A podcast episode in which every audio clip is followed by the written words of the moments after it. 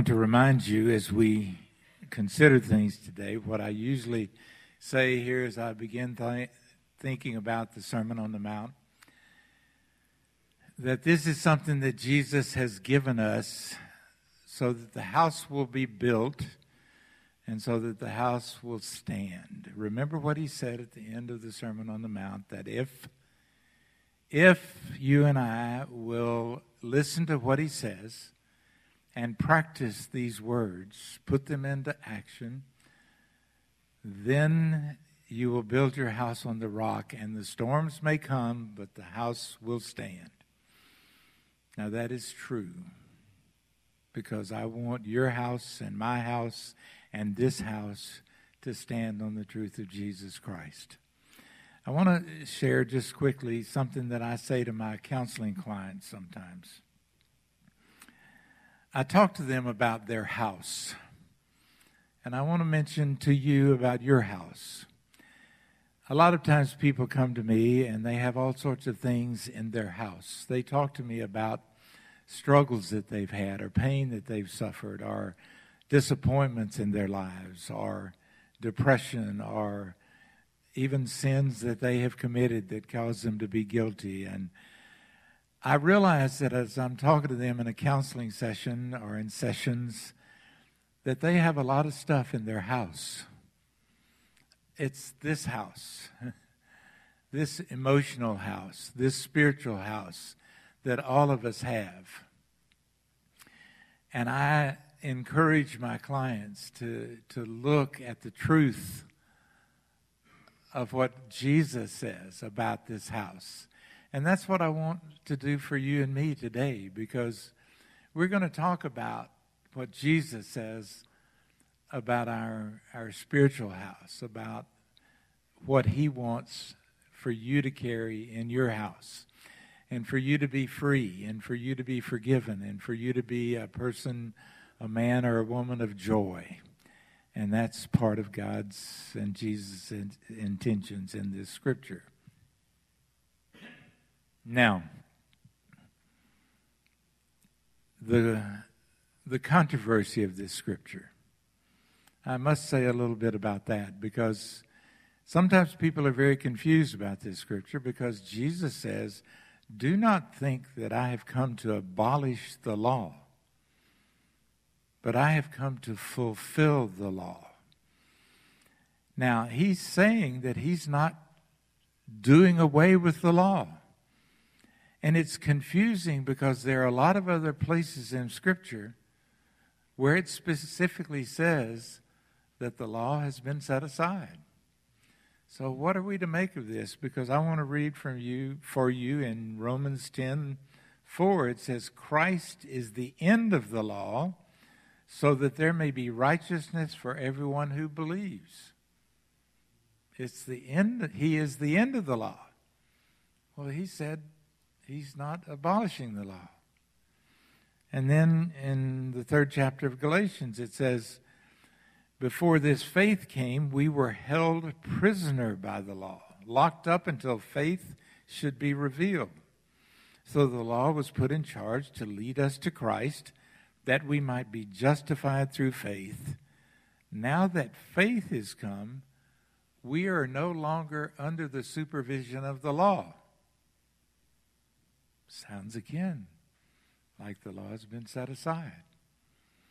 And then in Colossians 2, it says this, "God made you alive with Christ. He forgave all of us our sins and have canceled the written code with its regulations that was against us and that stood opposed to us. He took it away, nailing it to the cross. And having disarmed the powers and the authorities, he made a public spectacle of them, triumphing over them by the cross." So did Jesus contradict himself? No, because the key to the passage back in the 5th chapter of Matthew, he said, "Don't think that I've come to abolish the law, but I've come to fulfill the law." Now, please focus on the word fulfill. because that's the key to this whole mystery of this passage of Scripture. And I've looked at it, and I've prayed over it, and I've prayed about it. And I look at the term fulfilled, and I realize that Jesus is saying that the law has been there, and it has certain value, but it's not full. That's what fulfilling the law is about, because he's saying that he wants to make the law full. Now, I'm going to propose to you that what Jesus is saying is that he wants to take the law to a deeper level. Now, sometimes a law or a set of rules and regulations is up here on the surface. It has to do with performance. It has to do with behavior. Now, we are absolutely, please hear me well, we are to behave and to perform as Christian men and women under the guidance of Almighty God. Absolutely. I'm not taking any license whatsoever with this whole business of rules and regulations. However, sometimes the rules and regulations are surface stuff. They are just content and structure, and they are lists of rules. And Jesus is saying, I've come to fulfill these lists of rules. Now, what does he mean? If he's going to take it to a deeper level, that's exactly what I'm saying. It's not here on the surface. It's deep in our spirits. This is a matter of the intent of the law, not just the structure of the law. What is Jesus' intent? What is he going to do when he's fulfilling the law? Well, it has to do with you and me. It has to do with people. It has to do with people 2,000 years ago.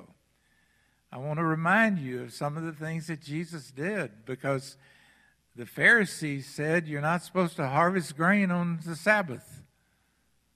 Well, some of his disciples were breaking off some corn for their meal. And the Pharisees said, no, that's against the law. And Jesus said, no, allow them to do what they're doing. Jesus defended them for what they were doing because it was deeper than just the law. Jesus healed a man on the Sabbath. And the Pharisees again said, no, you're not supposed to do that. Well, Jesus did that.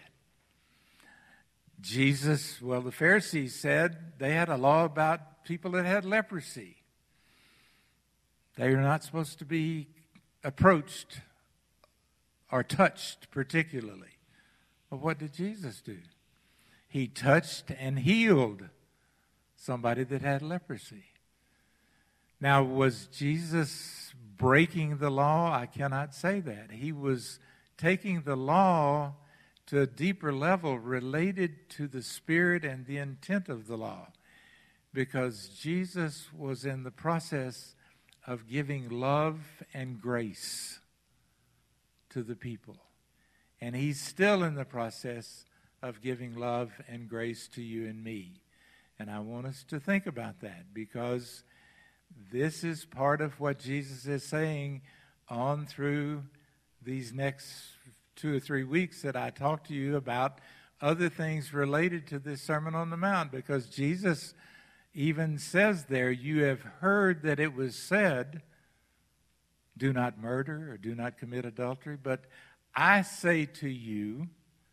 Now, there's a phrase that happens 6 times here in the 5th chapter of Matthew. He says, you have heard that it was said, but I say to you, there is a deeper meaning to murder. He talks about being angry.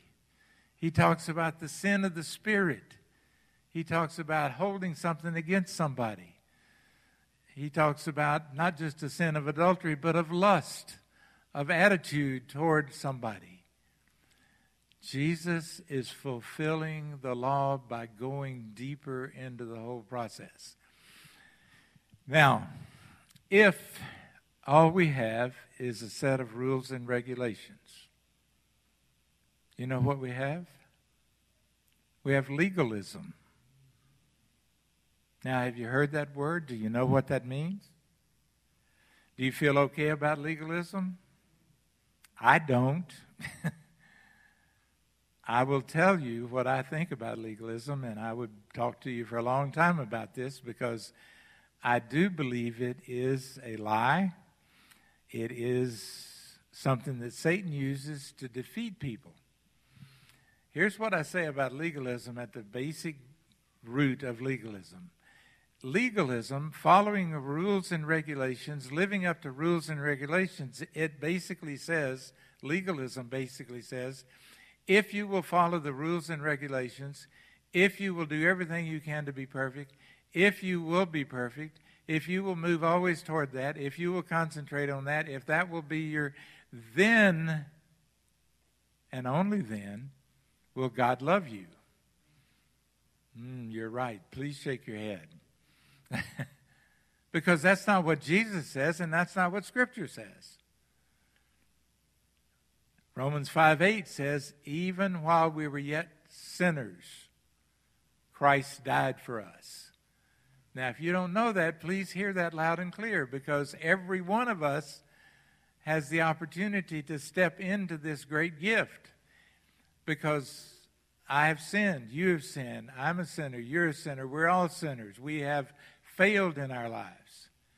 We can't live up to perfection, folks. Can you? No, I can't. We can't. Nobody can except Jesus was perfect. And we're not Jesus. And so legalism says the only way that you can get God's love is to live up to all the rules and regulations. That's what the Pharisees said. They had hundreds of rules. Now also, usually legalism, the rules and regulations, are man-made. Now that's what it was with the Pharisees, because they had made up. Now there are many rules in the Old Testament, yes, but the Pharisees had made up a ton of rules, and people were in bondage to these rules. Well, I ask you to think, do we have a lot of made-up rules by man in this day and time? Yes, we do. And so, legalism defeats people. If you feel like that you have to live up to all the rules and regulations and you can't, isn't that a hopeless proposition? There's no way that you can. And so it is a defeating of you, and that is Satan's desire.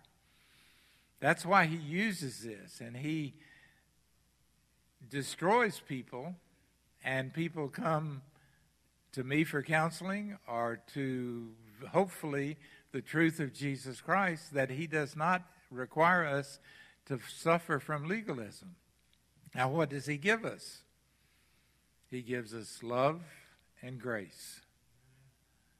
Now, this is the element of taking the law and taking it to a deeper level. Another thing about legalism, and I believe you would agree with me. If you don't, you can talk to me later, but legalism repels people.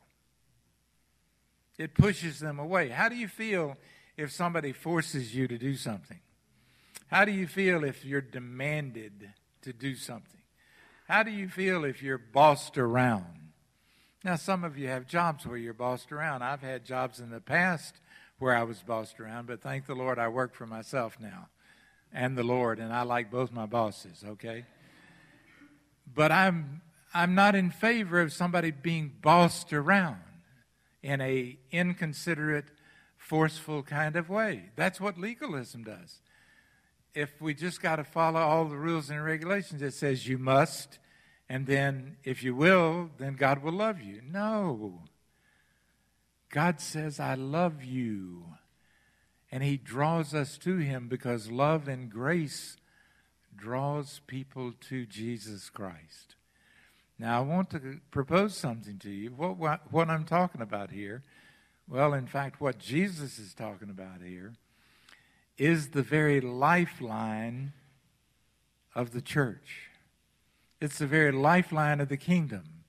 It's the very essence of what is going to bring about more and more and more of God's kingdom.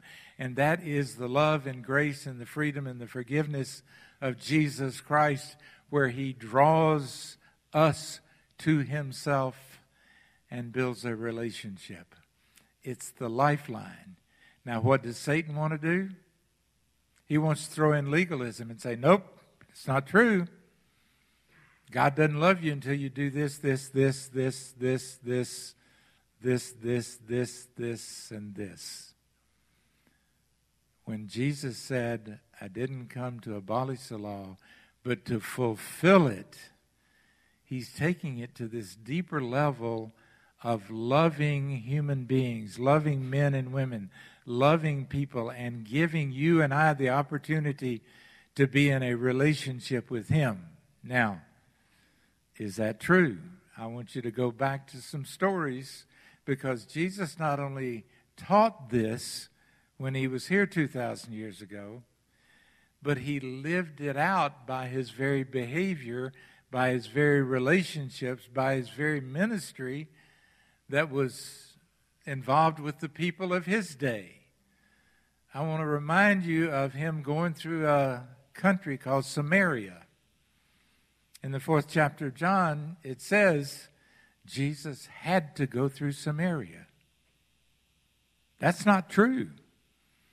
Jewish people went around Samaria all the time because they didn't like the Samaritans.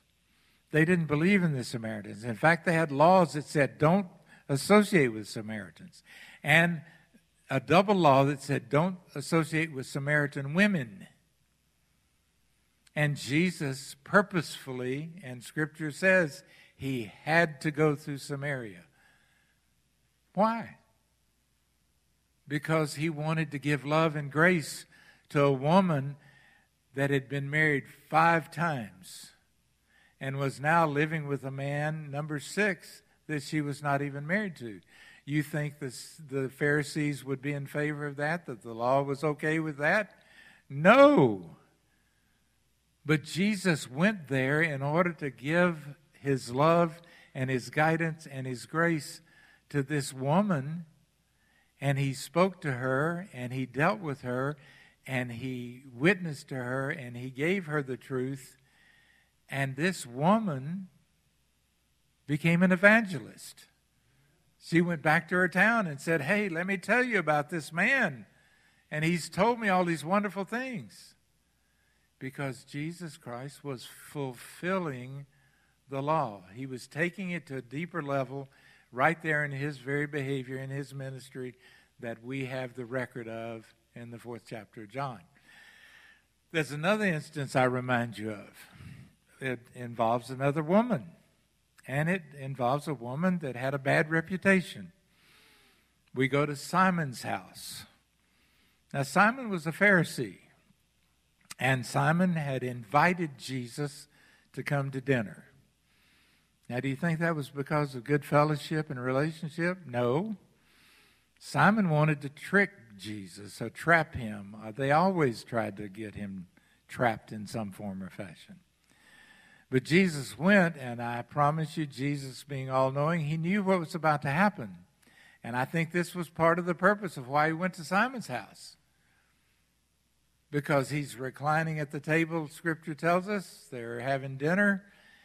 And this woman, now we don't know exactly who the woman was, but there's every chance that it was a woman by the name of Mary, who was the sister of Martha, who was also the sisters of Lazarus. You remember that story? Jesus was involved with his family. And here's this woman, Mary, and so she knows Jesus. And she has been forgiven. She was a woman of ill repute, a bad reputation, well known in the community, this woman. And then she walks to Simon's house. And she is sobbing. Why? Not out of pain. She is coming because of her adoring and love and forgiveness that Jesus Christ has given to her, that she's been forgiven of her sins.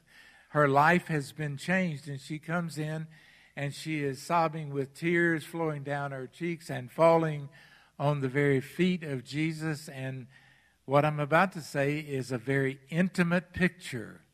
And some people have trouble with that, but intimacy here is a wonderful love relationship between this woman and Jesus Christ, meaning that he has loved her and given her grace and forgiveness, and she adores him and loves him, and she comes in with these tears flowing down, and she is wiping them with her hair. As Simon the Pharisee. So Jesus is going against the Pharisees' law. He's going against the whole business of relating to a woman right there in public. And Simon challenges him and says, or at least in his mind, and says, if this man were a prophet, he would know what kind of woman this is. Well, Jesus turns everything around on Simon and has a beautiful story of forgiveness to this woman.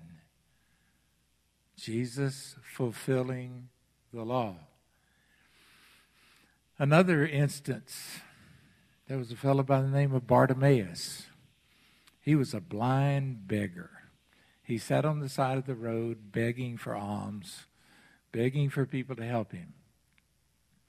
Now, what would the Pharisees say about blind Bartimaeus? The law said that somebody sinned, that that's why he was blind. That either Bartimaeus sinned or his mom and dad or his grandparents or somebody sinned, and the curse was on Bartimaeus that he had to be blind. Well, here's Bartimaeus sitting beside the road just 1 week before the cross. Jesus is moving toward Jerusalem. There's urgency in Jesus. There's a crowd all around him. I imagine that there were many Pharisees in the crowd because they were always hanging around Jesus trying to get him to mess up, to trick him or trap him in some way. So here's the crowd, and Jesus is going along. Bartimaeus is sitting beside the road, and Bartimaeus is yelling, Jesus, Son of David, have mercy on me. Jesus, Son of David, have mercy on me. What does Jesus do? He stops the whole crowd. Can you imagine it? Here's Jesus going to Jerusalem. He stops the whole crowd walking down the road. They're just outside of Jericho. And he says to Bartimaeus, he goes over to the man. He looks at him and he said, Sir, what do you want from me? How can I help you? Do you understand the love and the grace, the effort, the ministry from Jesus to this blind beggar?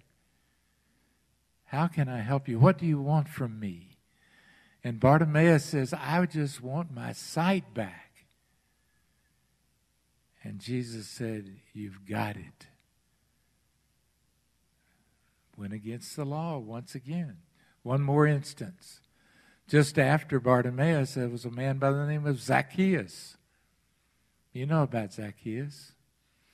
He was a little man. Well, they say it was a little man because they had to climb a tree in order to see Jesus, right? Well, I want to tell you there was another reason that Zacchaeus was a little man. He was a crook. He was a cheat. He was a liar. He was a tax collector. And everybody hated him except Jesus. You remember love and grace, fulfillment of the law, the intent of the law, the spirit of the law, for the relationship, for the benefit of the people. Jesus walking through Jericho, and he sees this little man up in a tree. And Jesus says, Zacchaeus, come down here today. I need to be with you. And we know that Jesus went to Zacchaeus' home in the midst of all the murmuring of the crowd. And again, a lot of them Pharisees. What is Jesus doing? He's breaking the law. He's associating with a tax collector. He's associating with a crook, a sinner. But Jesus went to Zacchaeus' house. And what do we know about Zacchaeus and his family? They all accepted Christ and became a part of the kingdom. Do you understand the fulfillment? Do you see what is happening here? And the fact is, remember I said that when there's love and grace, when legalism has been set aside, when all the rules and the regulations, not that we can behave any way we like, no, but they are put into the context of the Spirit and the intent of the law, which is that when Jesus loves you, or as Jesus loves you, then you're going to be empowered, and that's an important word, you're going to be empowered in order to live according to the principles and the standards of the Christian life. If you just have a list of rules and regulations or things that you must do or must not do, I think you're going to have a rebellious spirit. That's what happens with us human beings when we're forced. But when we're loved, we move toward it. And the whole business of this fulfillment and this grace and love that Jesus, he is wanting, he is establishing a relationship between himself and you, between himself and me, between himself and Bartimaeus and Zacchaeus and the people of the New Testament. He wants to have a relationship. Folks, we're not involved in a religion. People ask me, well, what religion are you? Well, I am a Christian involved in the relationship with Jesus Christ, because he wants, through love and grace and the fulfillment of the law, his way of doing these rules and regulations. He wants to have a relationship with you. Now, he also wants another relationship aspect, because he wants a relationship between you and other Christians. It's called a church family. It's called the kingdom of God. It's called Jesus Christ as the head, because I'm not the head. I just happen to be the pastor right now. But Jesus Christ is the head. And I want you to know that just as surely as I'm sitting here before you, that what I'm speaking is Holy Spirit truth.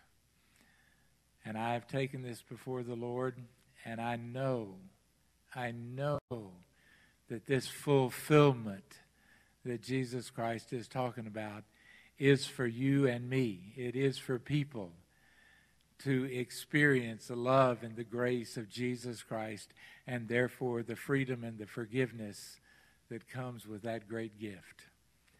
Now, if there's anybody in this room, anybody that does not know Jesus Christ, if you're not aware, if you're not committed, if you're not believing, if you're not knowledgeable about that, then please come and talk to me after this service today.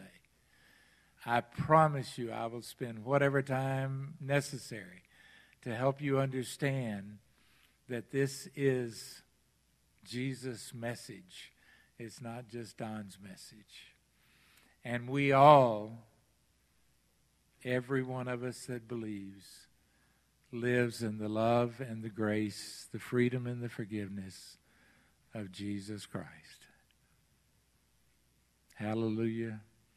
And amen. Let's pray, please. Lord Jesus, we thank you so deeply.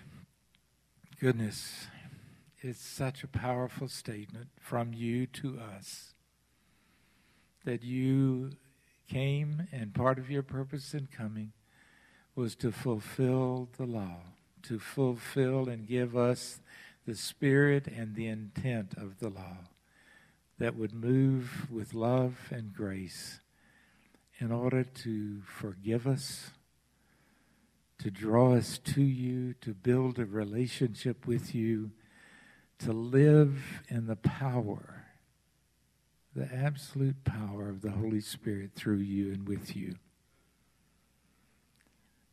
I pray that we will accept that we will live in that. I pray that we will know that that is true, that your word is value and correct and effective for bringing every one of us into right relationship with you. There are many of us in the room that are believers. We know, we believe, we have you in our lives. I pray that everyone here is a believer, but there's some of us that have not just completely accepted the fulfillment of this law, of your love and grace. So I pray for the freedom and the peace and the joy for every one of us that comes when we know the truth of your presence in our lives. Lord, thank you. And we say that, and we need to do so much more as far as just learning and knowing and understanding and just experiencing the absolute joy of Jesus Christ. Thank you for all you give us. And we always pray in your wonderful name. Amen.